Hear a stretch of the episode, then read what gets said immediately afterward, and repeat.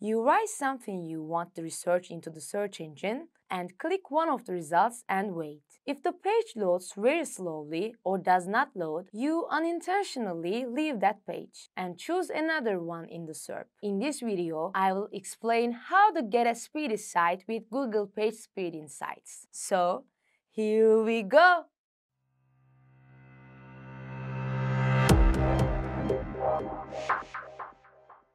Hello everyone! Welcome to Dopinger.com YouTube channel. I'm Shara. Today, I'm gonna tell you how to increase your site speed and use Google Page PageSpeed Insights. This software is very simple to use. First, go to the Google Page PageSpeed Insights website. Then enter the URL of your website in the relevant field and click Analyze.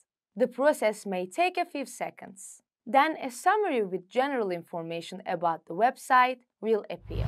One of the most important factors affecting the loading time of a website is its complexity. The more product images and page design features on your site, the more scripts, images, and HTML files are loaded in the background. I am gonna show the seven steps to take in order to ace Google PageSpeed Insights. The first step is to optimize images. The more images and the more unoptimized photos you have on your site slow down the site's opening speed. That's why optimizing all the images inside the site will help speed up your site.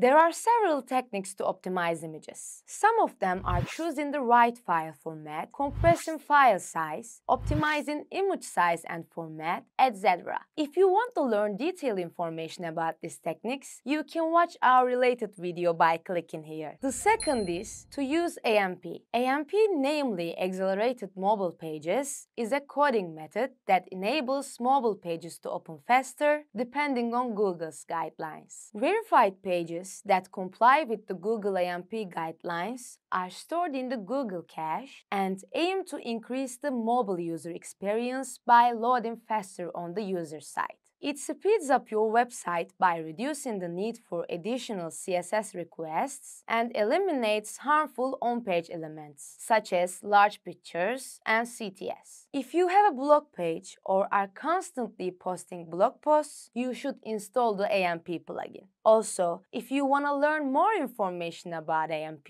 you can watch our related video by clicking here. The third is to enable compression. Another option for speeding up your site is to enable gzip compression. It is an efficient way to improve your website's performance and speed. It helps to make faster the page load times and transfer the data more efficiently. gzip compression is a method to reduce download time by zipping the file you can compress all JavaScript and CSS files. Since this will compress your site 90%, you can allow your visitors to navigate your site quickly. Besides, it is supported by most hosting companies, browsers, and server software. It means that you don't need to spend much effort on your file's compression. The fourth is to reduce server response time. The best improvement you can do to fix the shortened server response time error is to use the WordPress cache plugin. The next is don't use too many plugins. Too many plugins are used on many WordPress sites. While plugins can improve your site by introducing new features, some WordPress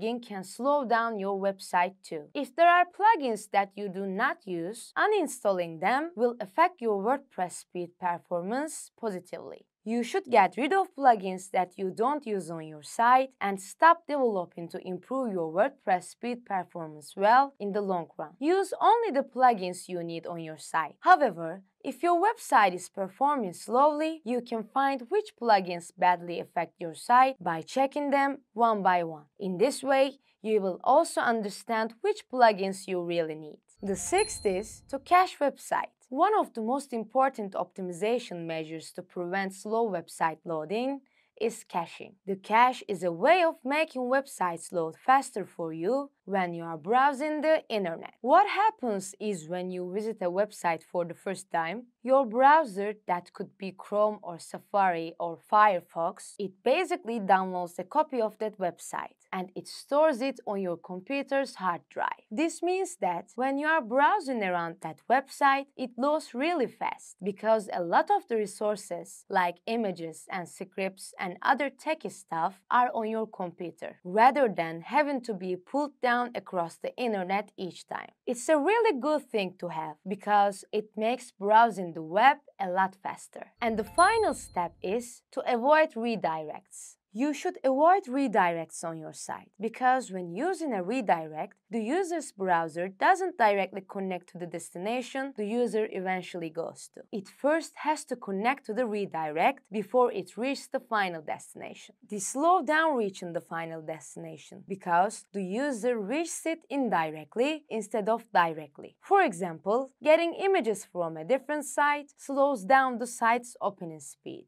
Alright, that's it for the Google PageSpeed Insights today. If you like this video or learned anything, please leave a comment and hit the subscribe button. If you need more information about this content, you can check out the description box and go to dopinger.com. Thanks for watching and have a wonderful day.